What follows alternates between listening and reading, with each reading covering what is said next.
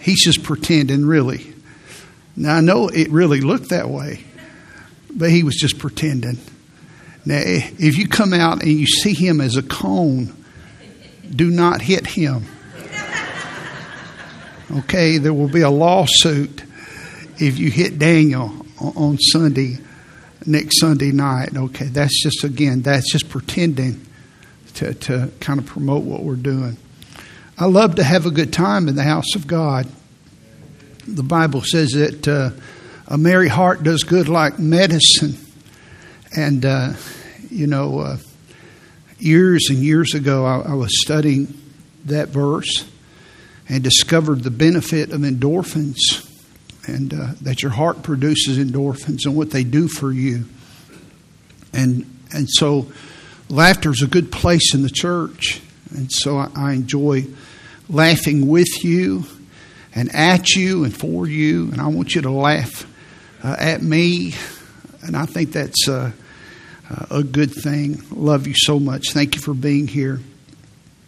Hope you brought your Bible today. I want you to turn in the Old Testament to two books today to the book of Daniel. First of all, Daniel chapter 1. Daniel chapter 1. Uh, that's a few books after the book of Psalms. Uh, if you kind of find that in the middle of your Bible and then go right. Uh, Daniel chapter 1. And after you find Daniel chapter 1, find Proverbs.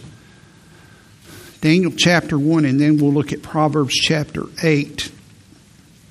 I'm really not going to give you an outline as such. I'm going to give you an introduction uh, to a sermon this morning, but I am going to give you a big idea uh, it's something to think about this week and a challenge. So it's still a sermon, but uh, it has some meat in it, it has a lot of scripture in it, but the structure is a little bit different. So I would encourage you to to track with me, and I would ask to borrow your mind. Better yet, that the Holy Spirit of God could have your mind if you would do that and be helped years and years ago, almost 40 years ago, not quite, I was attending a conference in Atlanta, Georgia. And uh, seminary uh, out of uh, Florida was hosting that conference. And the speaker, they had two speakers.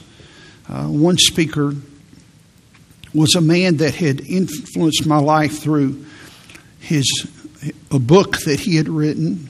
I'd read that book a couple of years earlier and it had had a profound influence upon my life. It still does. I try to read it uh, once a year. It's still being published. And if you know anything about books, that's still something that they're still publishing that book four decades later. He's written several dozen books, I don't know, maybe 40 some odd books. And uh, of all the books that he's written, this, this one is kind of the, the jewel. It's the one that, that made him known. All of his books are are, are good. And I remember, as I said at that meeting, and there were probably 300 uh, other pastors and, and spiritual leaders there. And the reason I went is because the book was not just good, but the book was just chock full of wisdom. It was so helpful to me, but it was just so filled with, with wisdom. And I knew that if that came from this man's soul, from his heart, and from his mind as he walked with God, that there was more to be had. And boy, I wasn't disappointed. And I sat there for those three days, two and a half days, and uh, he began to influence my life. And I still have those notes and go back and refer to those occasionally. And listening to him was like uh, trying to drink from fire hydrant uh, to use a metaphor, uh, every time he would say something, I would write it down, and when I was still thinking about that, he would he would give something else that was good, and I, my my hand began to cramp. It was just so so good. I began to think, you know, if I ever have a, a meaningful decision uh, to make, I'm going to put him on my my short list. Where I, I need to talk to him. I need to to get in touch with this man. And so I began to make a habit of that. I began to, to collect advisors. I, I already had some, but I began to find people that were wise and look for people that, that had something to say. They just didn't say things, but when they spoke, they had something to say. Uh, I, some of those people I've never met. Some of them have been dead for uh, 100 or 200 and maybe longer of years because they're authors and some are preachers that I've never met. You know, while, God has given us people to guide us and to help us, He's also given us wisdom, His own wisdom to help us. The Bible talks to us in the book of Proverbs about the value of counsel and having advisors, and that's a biblical principle. But God also says, I want to give you wisdom, not just so you can advise people, but so that you can advise yourself. There's an old saying that goes like this If you give a man a fish, you feed him for a day, but if you teach him how to fish, you feed him for a lifetime. I remember the first time I, I heard that statement, read it in a business book years ago. I thought, that's, that's true. That's true. And I began to practice that with my children. Sometimes, you, those of you that are young, not just in the teenage years, but those of you that are young, you need to listen to that. Sometimes we just want a quick answer. One of the things I ask people that are successful, those that are ahead of me, those that are smarter and quicker than me, um, who do you learn for? Who has influenced your life? Because I want to go to the well that you're drinking from. And I just don't want to be fed for a day. I want to be fed for a lifetime. Of course, the, the greatest source of wisdom is, is the wisdom book, the Word of God, and our Heavenly Father who, who authored the Word of God. This is kind of, if, if I can have two thesis statements in a sermon, I suppose I do, and, and it's this that every Christian can have wisdom, and every Christian can grow in wisdom. If you're here today, you can't have wisdom. God wants you to have wisdom, and you can't grow in wisdom. Now, in the past couple of months, we've been in a sermon series on, on how to be rich.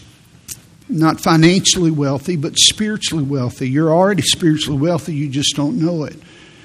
But most of us are interested in financial wealth. They have these little seminars sometimes on the weekends. Uh, I don't know if they do it much more, but they used to have them, and you go and you hear these people that were real successful, and they would give you their business secrets. And uh, man, uh, they would, you could come for free.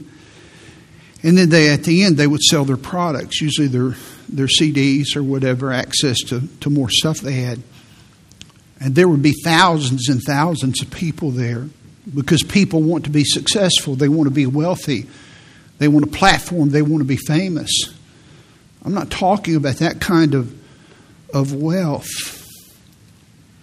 The Bible says in Proverbs chapter 13 and verse 7 there is that maketh himself rich, yet, yet hath nothing.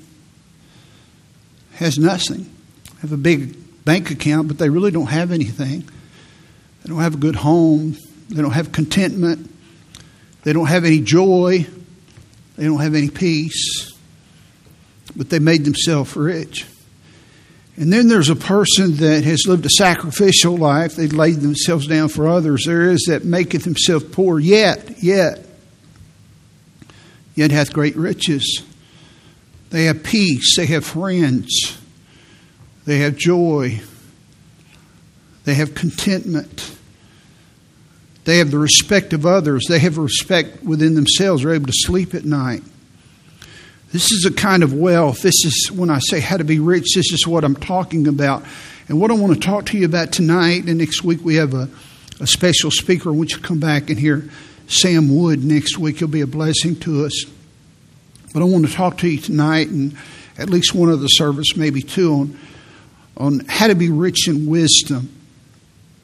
How to be rich in wisdom. Every Christian can be rich in wisdom. What happens to people that lack wisdom? Well, when you don't have wisdom, you, you're in perpetual conflict. You have relational conflicts. when you don't have wisdom, you, you have a lot of failure. Now, we always have failure because of the human condition, but you have a lot of dead ends. And you usually blame other people, not realizing it's because of the problems that you have created. You have unnecessary problems. And again, we all have problems, but you have some unnecessary problems. You begin to have a victim complex, if you will and you have these these exponential complex issues and and that's why the book of proverbs chapter 1 and verses 2 and 3 give the purpose of the book of proverbs is to cultivate is to cultivate wisdom and one of the hebrew words there is is so that it can untangle the threads it says one of the purposes of the book of proverbs it says life does this to you it's like a ball of thread that is just like a cat comes along and it, it begins to roll this ball together. And you try to pull the string out, and it's all messed up. And it says wisdom begins to help you to see the intricacies of that and how that these are connected and the dots are connected and how to, how to pull that apart. But I would say on the prevention side, wisdom also helps you from having to, to go to that place. So God wants you, if you're a believer, and if you're not, you, you need to know Christ. You cannot have His wisdom without knowing Him. If you're here this morning, you've never trusted Jesus as your Savior, you need to know Him so you not only won't go to hell, that's enough right there for an eternity separated from God in a lake of fire. But in this life, that you can navigate life with His wisdom. God wants you to have wisdom, but you will not, listen, you will not have wisdom until you value it. And that's really in this introduction what I want to talk to you about. Because, listen, we do not pursue the things we do not value. Now, would you agree with me that in our culture, and I don't want to throw rocks at the culture because I'm going to make this statement. And everybody say, oh, yeah, yeah, yeah. I want to focus on us. It's so easy to preach at the choir, but real quick, I'm going to talk about the culture. Would you agree with me that our culture does not value wisdom? I mean, you can watch the news for five minutes and you hear these debates and, and, you read some of the blogs, you say, this doesn't even add up. It's not even common sense. We do not have wisdom in our leadership. But I see people making decisions today God's people and marriages and the way they live and the choices they make. God's children, and they do not value wisdom. Now, every Christian should value wisdom because of the benefits. There are benefits. If you, if you just saw the benefits, we'll see some of them. I'm not going to be able to comment as we go through the verses. Uh, there, there's self explanatory as you look at these. But it's so beneficial to have wisdom in your life. But when you do not have wisdom, when you lack wisdom, it's costly. It's expensive. And you end up you waste you waste time, you have scars on your soul, sometimes you have scars on your body. And here's the thing about a lack of wisdom. People that lack wisdom usually don't know it. Have you ever noticed that? People that don't have wisdom, they don't know it because they're kind of in a rut and they, and they think that they have wisdom for whatever reasons because they've been highly educated or because they have someone has told them whatever the reasons and they think they have wisdom but the reproofs of life would speak otherwise. So here's a question. What is wisdom? What is wisdom? Wisdom is seeing life from God's perspective. Now, that's a huge definition. Wisdom is seeing life from God's perspective. Wisdom is not just one thing, wisdom is an overarching perspective. Let me tell you what it isn't. Wisdom is not knowledge, wisdom is the application of knowledge. Specifically, wisdom is being able to apply knowledge to a specific situation. That's what wisdom is. It, it's, it's having insight in practical ways, in practical areas. But it is not knowledge, it's not intelligence. Now, you can be intelligent and have wisdom, but just because you're intelligent doesn't mean you have wisdom. Wisdom is seeing life from God's perspective. Now, I've already mentioned as I opened the message about how that I've tried to have a circle of advisors. I would ask you to do that. I, I mean, the president has a, a room there where he meets with these, these advisors, a cabinet. Uh, we, when we lived in D.C., uh, for those years, I, I, had a friend in our church. One of my close friends was a Secret Service agent. And um, I'm sure they won't let you do this anymore because of all the terrorism and so forth. But in the early 80s, uh, if you visited us at night, we could take you up to the White House, the old executive office building, which is next door where the vice president's office is. And we would go up on the second floor. The residence is on the third floor, but on the White House on the second floor, where the um, cabinet room is, which is right beside the Oval Office. The Roosevelt room is, I mean, you see these things in my mind. And it's where history's made. And, and he, the president would meet there. And you need to have advisors, but not just anybody. These need to be people that are wise in their area. And nobody's wise in every area. I was meeting with, with one of my sons, and uh, they had a particular decision uh, to make about some things recently. And I said, You need to see, and I mentioned a name, you need to talk to them. I said, I don't know a whole lot about that area. I said, I'm not good in that area, but, but this person, they're really good, and they can help you better. He said, Well, hold on, you're the dad. Absolutely. And even though I'm the father, I, I can delegate some things to people that are, I'm responsible. By the way, that's wisdom. See, wisdom is humble. You know your weaknesses. Now, I'm not good in that area, but he, he's really good. And it, it would do you, and listen, when you find somebody that does that, you need to listen to them because they're not Mr. Answer Man. And you need to have a cabinet of advisors in different areas that have wisdom in that area. Do you have people like that? That when they speak, they have weight, not because they use big words, not because they're impressive, not because their vocabulary is large, but because when they speak, they, they shine light upon a problem. And when they say something, it's like, well, that really helped me. I think I can apply that. Maybe, yeah, they understand. Sometimes mercy people understand. Yeah, they understand, but the understanding is, is at a point of leverage where, yeah, that, that helped me. Are they're able to point you to a resource. Do you have people? But let me ask you another question. Wouldn't you like to be that kind of person? Not so people would exalt you or edify you, but so that you could be a blessing, so that you could, God could use you better. The Bible talks about being men and women of wisdom. Now, there are some examples in the Word of God about people that God used uh, in the matter of uh, having insight. One of them is Nehemiah. If you know Nehemiah, he was a very effective, he was a wise leader. The things that Nehemiah accomplished that God called him to do was remarkable. When he built the wall around Jerusalem, it was broken down. Now, we, we know that he was a great administrator, but he, he was a wise man. Now, there, there's something that there, there's a line that has always captivated me in the book of Nehemiah about Nehemiah. In Nehemiah chapter 4, he had, he had external problems.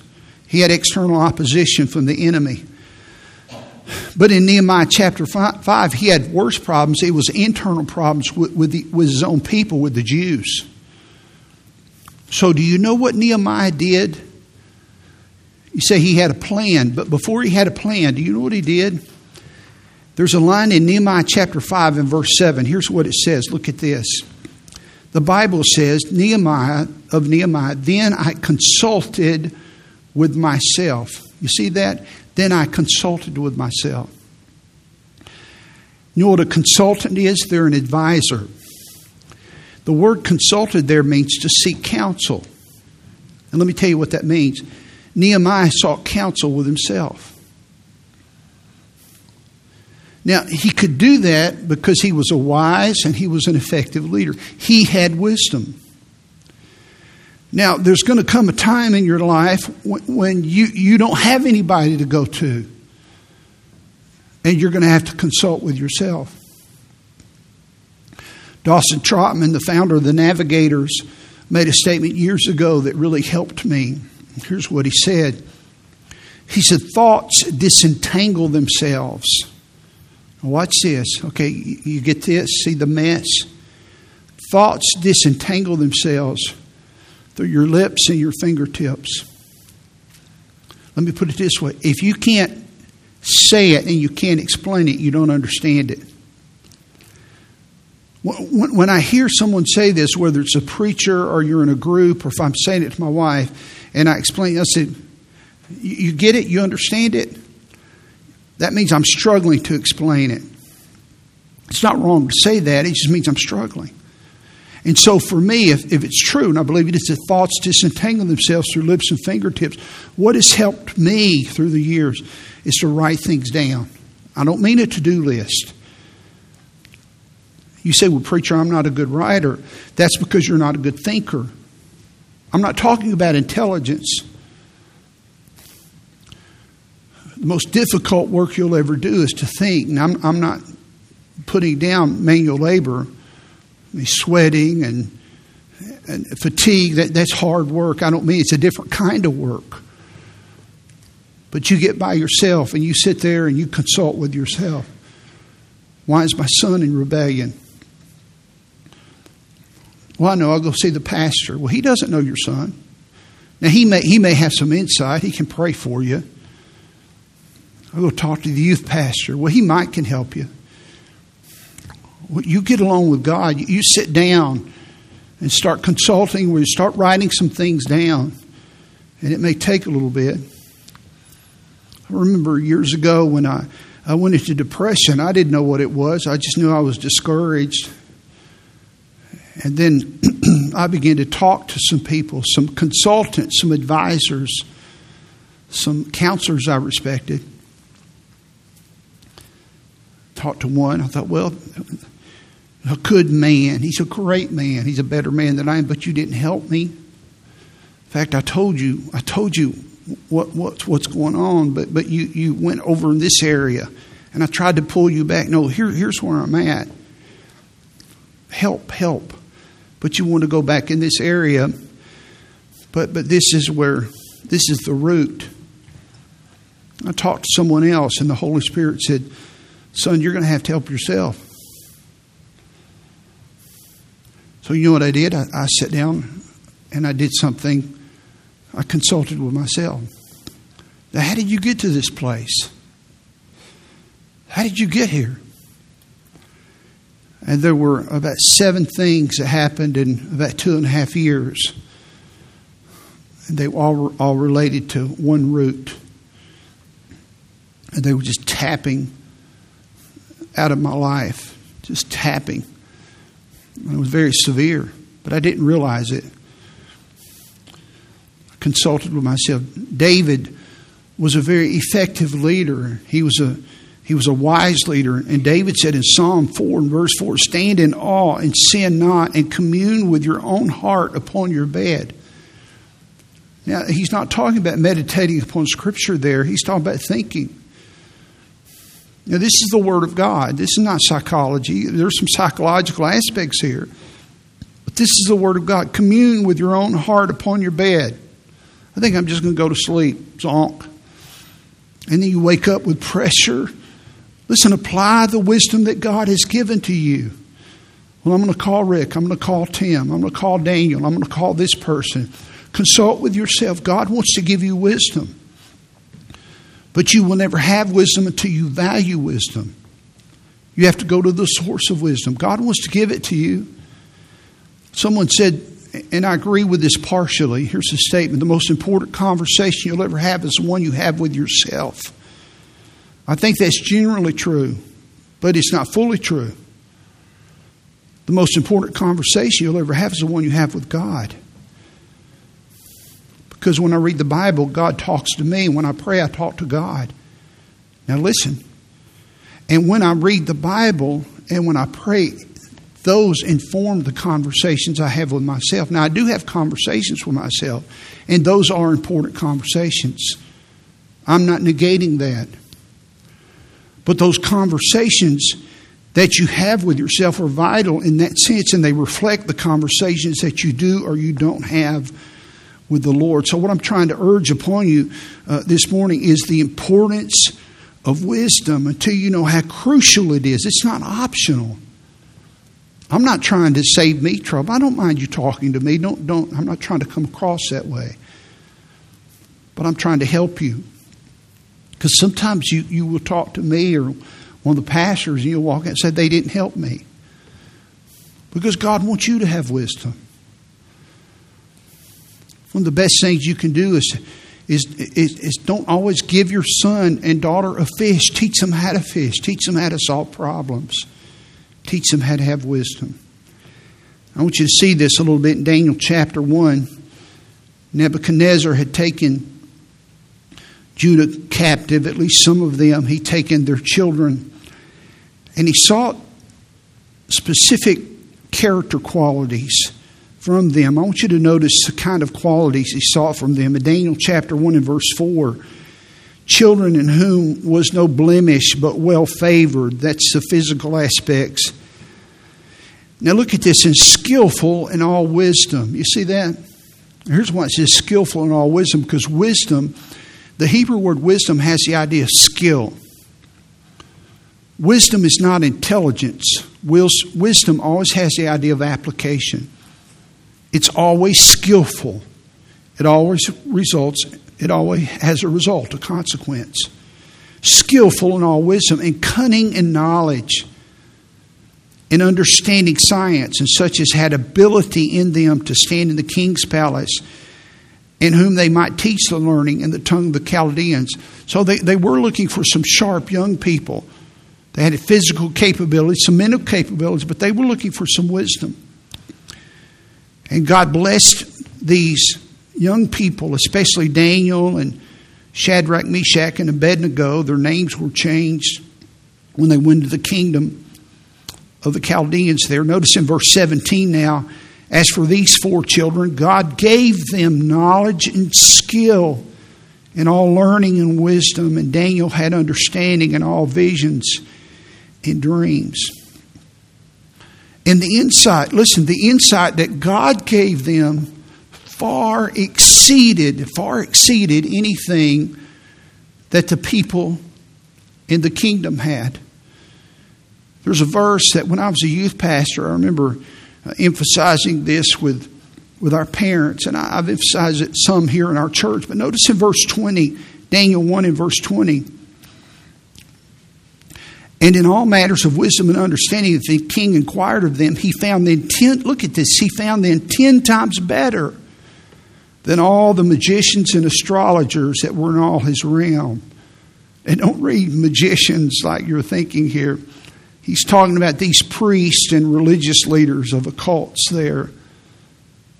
And he said, These godly boys, these teenagers, if you would, because of the wisdom that God, listen, the wisdom that God had given to them, they were 10 times better.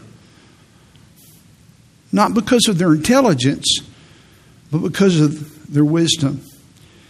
Nebuchadnezzar had a dream, and it was a crisis where he was going to destroy all of uh, those young men because nobody could interpret the dream. And Daniel acknowledged, he said, I can do this.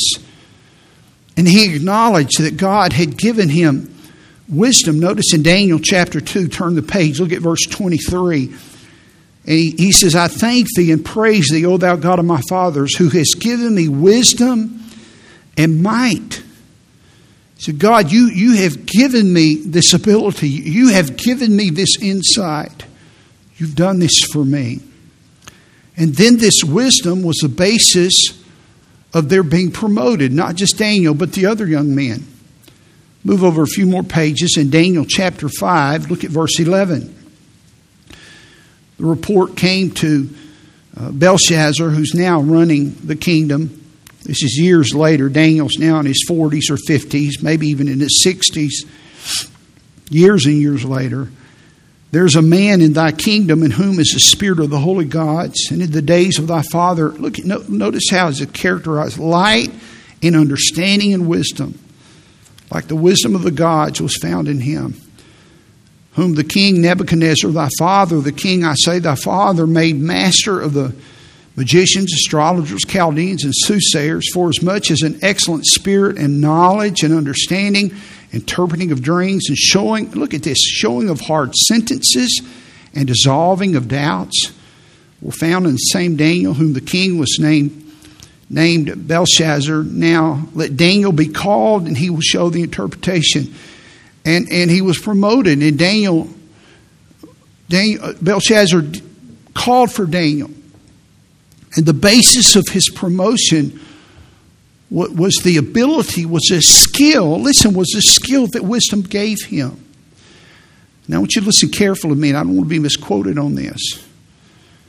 You can have a college diploma, but if you don't have wisdom, that diploma is not going to do you any good. Now, I believe that. Now, it can open a door, but it's not going to hold the door open if you don't have any sense. You need to have wisdom. I had rather. Now, now I've got several of my kids, some of them have multiple degrees. One of them has several master's degrees and a seminary degree. I'm not against diplomas. Okay, don't misquote me. But I'm going to say this, and I mean, I'd rather for my kids to have wisdom than to have diplomas. And we, we have we made education a God, grades are God. Well, we can't come to church. You know, he's got to get an A. We've been working on this project. I think I've told you before, I never miss church. I've been up all night long before working on a project, but we never miss church because it was a value to my parents. And it wasn't the building, it was, Thou shalt not have any other gods before me, my parents. And that stuck with me. There was wisdom in that became a priority. Deuteronomy, I'm sorry, Daniel chapter 5, verse 14. I have even heard of thee that the Spirit of the gods is in thee, and that light and understanding and excellent wisdom is found in thee. So we see the value of wisdom in this passage. Now, here's what I'm saying you will not pursue something that you do not value. That's the point. If you do not value wisdom, you won't pursue it. And I'll be honest with you, we, we don't talk about wisdom much anymore, just in an abstract way. Well, they have a lot of wisdom, but you need wisdom. You're not always going to have people around you, your parents or, or, other people to help you, but the Holy Spirit can be with the Word of God.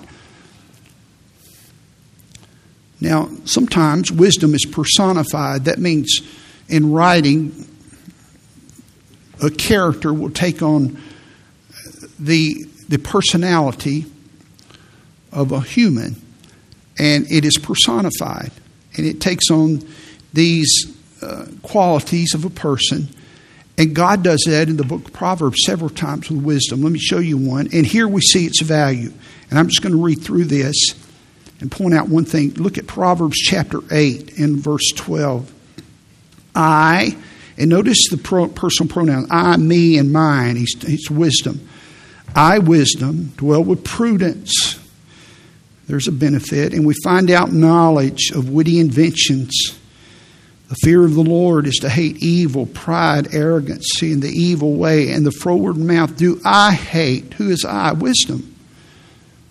Wisdom doesn't tolerate these things, these sins. Counsel is mine, that is wisdom, sound wisdom. I, wisdom and understanding, I have strength. By me, kings reign, princes decree justice. By me, princes rule and nobles, even all the judges of the earth. I love them that love me, and those that seek me early shall find me. Well, that's, you see that? Find it early, young people. Riches and honor are with me, durable riches and righteousness. I want you to see this. My fruit is better than gold. Do you believe that? My fruit. Wisdom has fruit, it has a byproduct. And it's better than financial wealth. That's what he says. This is what God says. The fruit of wisdom is better than gold, yea, than fine gold, and my revenue better than choice silver. I lead in the way of righteousness in the midst of the paths of judgment, that I may cause those that love me to inherit substance, and I will fill their treasures. I, me, mine. Do you see the benefits? This deserves its own exegesis. I don't have time to develop it this morning, but if you had the opportunity to to have a check, someone writes you a check for a billion dollars with a B, a billion dollars, or receive an abundance of God's wisdom, what would you take? You, the people in this room. Most people say, Give me that B, baby. I want the billion. When God says it's not even a comparison, take the wisdom. Get the wisdom. Because the wisdom is where the benefits are. He says in verse 19 there in Proverbs 8, My fruit is better than gold, yea, than fine gold. And my revenue, wisdom has revenues than choice silver. It's better than gold, better than fine gold, better than choice silver. Now, there's a difference in seeking wisdom and the benefits of wisdom. Wisdom is the root, not the fruit. Don't, don't seek the benefits, seek, seek the root. See the value of wisdom. God came to King Solomon in 1 Kings chapter 3 and verse 5. Notice this In Gibeon, the Lord appeared to Solomon in a dream by night, and God said, Ask what I shall give thee. The blank check said, Son, what do you want? Solomon said, Thou hast showed unto thy servant David my father great mercy, according as he walked before thee in truth and in righteousness and in uprightness of heart with thee. And thou hast kept for him this great kindness, that thou hast given him a son to sit on his throne as it is this day. Remember, uh, Solomon followed his, Dave, his father David to be the king. And now, O Lord my God, thou hast made, now watch this thy servant king instead of David my father. Now, here's the key to wisdom. And I am but a little child. I have this underlined. I know not. I know not how to go or to come in. I just want to stop there. That's the key to wisdom. Is knowing what you don't know. I don't know. You know what makes you a good candidate for wisdom? Being able to say, I don't know. Wisdom isn't knowing everything. Wisdom is knowing what you don't know. So you can you can go find it where God can tell you, or you can you can go find the source where you need it. And there are some here this morning. Listen, you need God's wisdom, and you're frustrated because you don't know. Listen, that, that's that's a good opportunity. And thy servant, he continues is in the midst of thy people, which thou hast chosen, a great people that cannot be numbered nor counted for multitude. Give therefore thy servant an under look at this, an understanding heart to judge thy people. Here's his request. Give therefore, because I don't know, Lord, give therefore thy servant. And here's what I want an understanding heart so I can be a good king, a good judge that I, I have this underlined, that I may discern between good and bad. For who is able to judge this so thy so great a people? Now look at this. And this the speech pleased the Lord that Solomon had asked this thing. What thing? For an understanding heart, for wisdom. God, God is delighted. He's delighted when you don't know something and you just ask Him, God, I don't know. I need your wisdom. I don't know what to do. He's pleased when you just say, God, I need, I need understanding. And God said unto Solomon, Because thou hast asked this thing, and hast not asked for thyself long life, neither hast asked riches for thyself, nor has asked the life of thine enemies, but has asked for thyself. And he underlines it again understanding to discern judgment. Behold, I have done according to thy words.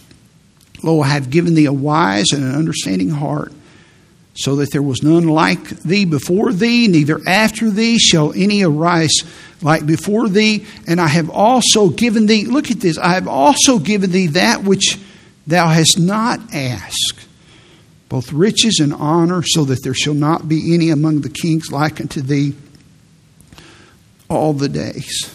This is phenomenal. What an incredible passage of Scripture. You know, we see the benefits, but do you see the root? And really, the deeper root on a human level is this is, Lord, I don't know. You put me in a really position that, that I'm weak in.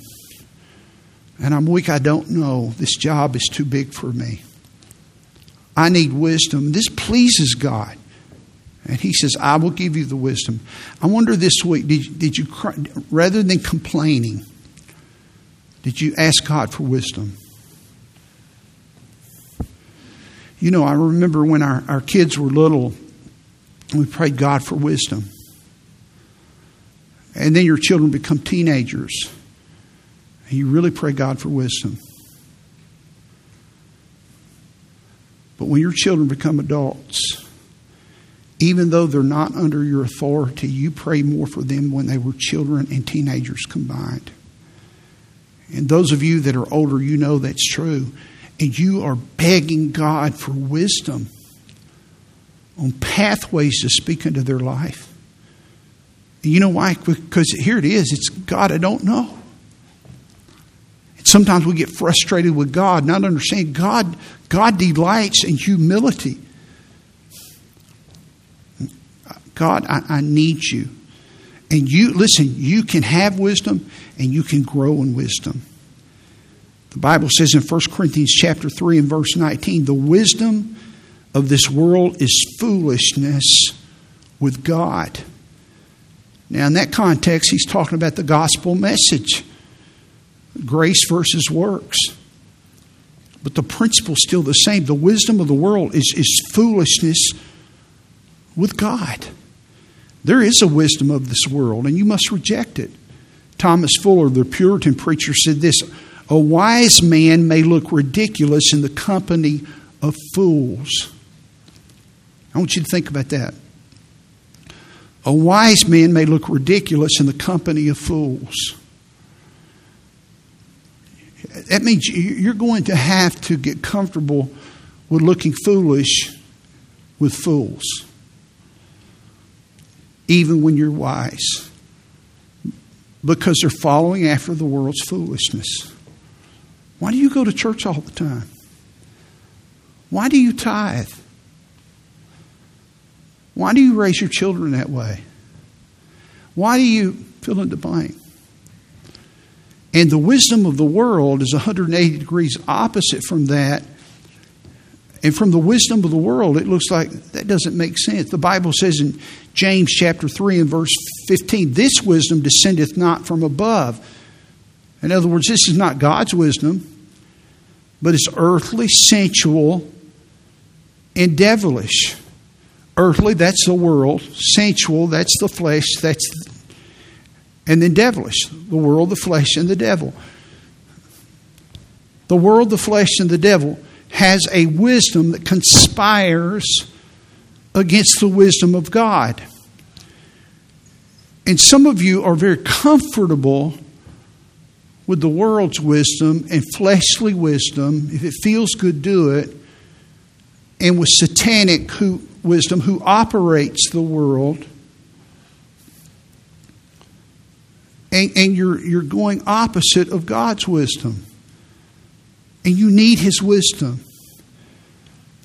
This wisdom descendeth not from above. Wisdom is not having a high IQ.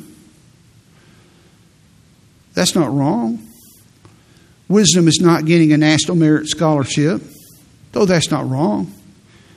Wisdom is not having a good personality, it's not being clever, it's not having charisma. Those things aren't wrong, but that's not wisdom.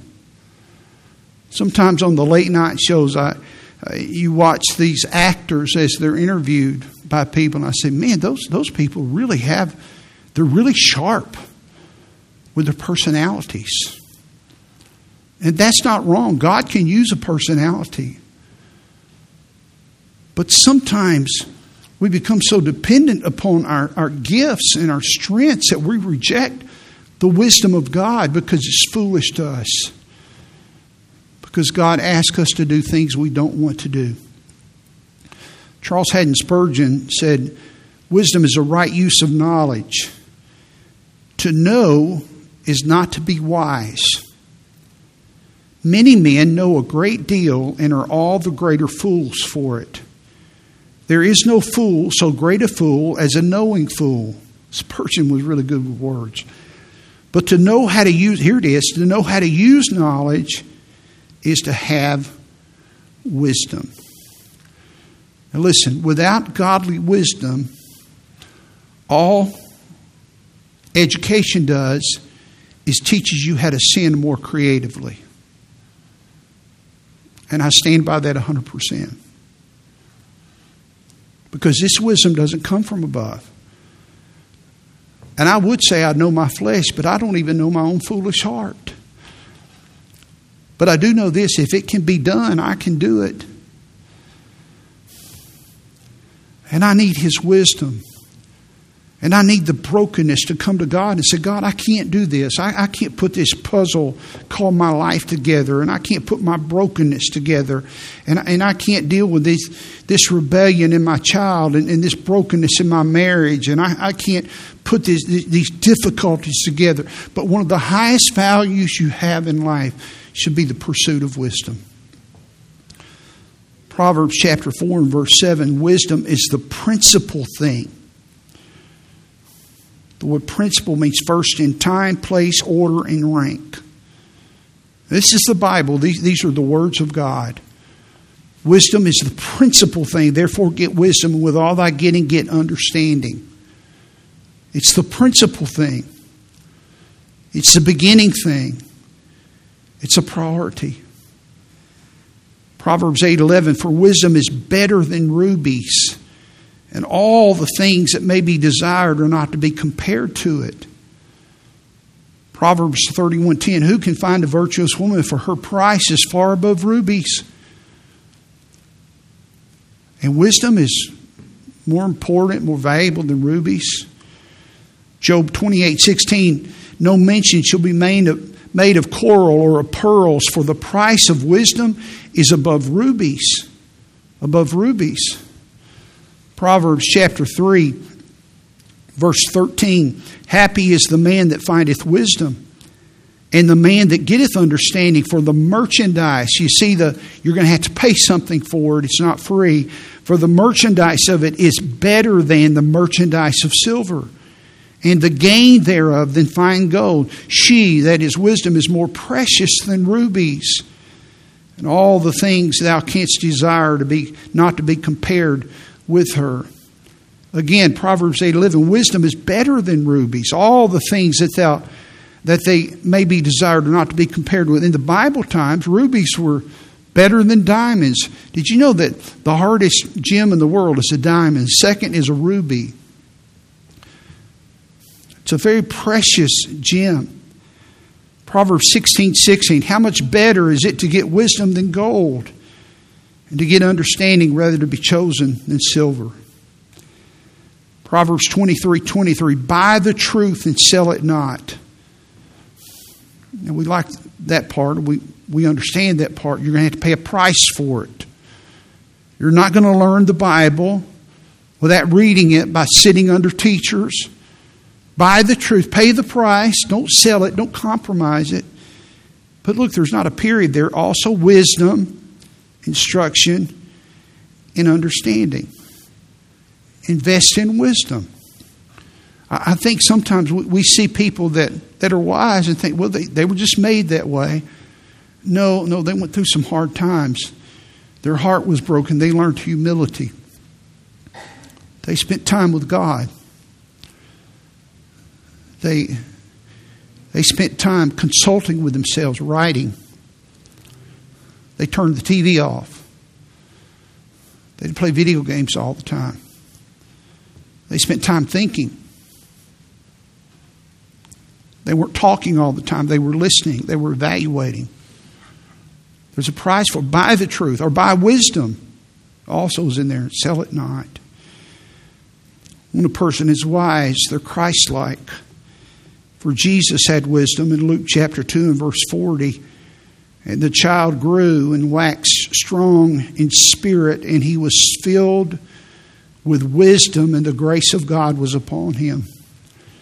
The word filled means a net that's crammed full to capacity with fish. Jesus was 12 years old. You say, well, he was a God man. He was the God man, but he was a man too. He was a boy, but he was filled with wisdom. Let me ask you a question. We want our kids to be successful, but we want our kids to be wise. And the Bible here says, and the child grew. It means he grew in capacity in wisdom. Is one of your goals for your kids to be wise?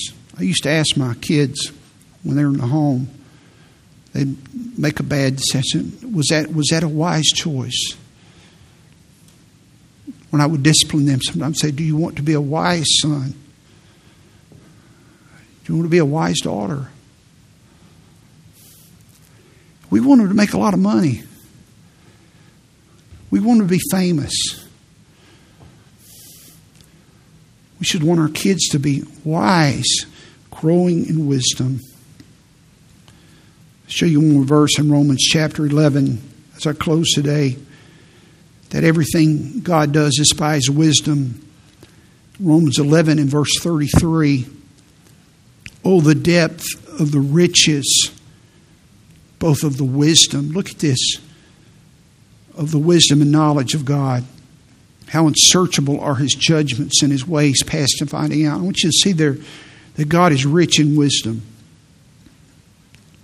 He's rich in knowledge. And his ways, his judgments are unsearchable. And he's so rich in wisdom, he wants to make you rich in wisdom, how to grow in wisdom. You can be, God wants you to be wise, but first of all, you, you have to see the value of it because you're not going to pursue something that you don't perceive as valuable. You're just going to say, yeah, wisdom, smisdom. oh, I know somebody that can help me with it. Well, one day you're going to have three minutes to make a decision and you're not going to have time to make the phone call. And you're going to need, and all what's been collated into you for the last 5, 10, 15, 25 years in that moment is going to, will or will not be able to be called up because you're going to send the text message or make the call and they're not going to be able to answer. And it's not going to be their fault because you have not been walking with God. You have not been in His Word. You have not humbled yourself before Him and said, God, I need you. I, I don't know how to do this. I don't know how to be a dad. I'm not good at being a husband. I remember when I got married, I said, God, I'm not, I don't know how to be romantic. I know how to love deep. I remember we had our first daughter. I said, God, I'm not good with girls. I'm just a rough old guy.